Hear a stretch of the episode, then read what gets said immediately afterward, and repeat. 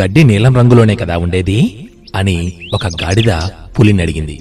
దానికి పులి నీ మొఖం గడ్డి నీలం రంగులో ఉండడం ఏంటి? ఆకుపచ్చ రంగులో ఉంటుంది అని జవాబిచ్చింది. గాడిద ఏడ్చావులే గడ్డి నీలం రంగులోనే ఉంటుంది అని వాదించింది. అలా అలా గాడిదకు పులికి వాగ్వివాదం పెరిగింది.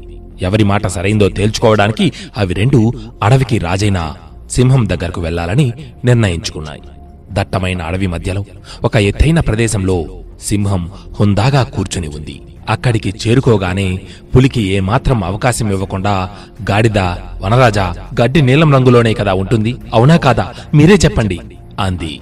అవును గడ్డి నీలం రంగులోనే ఉంటుంది అంది సింహం. అది విని గాడిద ఇంకా రెచ్చిపోతూ చూడండి మహారాజా అలా అని నేను ఎంత చెప్పినా ఈ పులి ఒప్పుకోవడం లేదు. అలా కాదని నాతో వాదిస్తోంది. దీనికి తగిన శిక్ష పడవలసిందే అంది. అవును పులికి తప్పకుండా శిక్ష పడవలసిందే. పులిని ఒక సంవత్సరం పాటు జైల్లో ఉంచండి అని సింహం ఆదేశించింది. పెళ్ళుబిగిన ఉత్సాహంతో రంకెలేసుకుంటూ అడవంతా పరిగెత్తేంది గాడిద. పులి నీరసంగా సింహం దగ్గరకు వెళ్ళి అదేమిటి మహారాజా? గడ్డి ఆకుపచ్చ రంగులో కదా ఉండేది? అంది.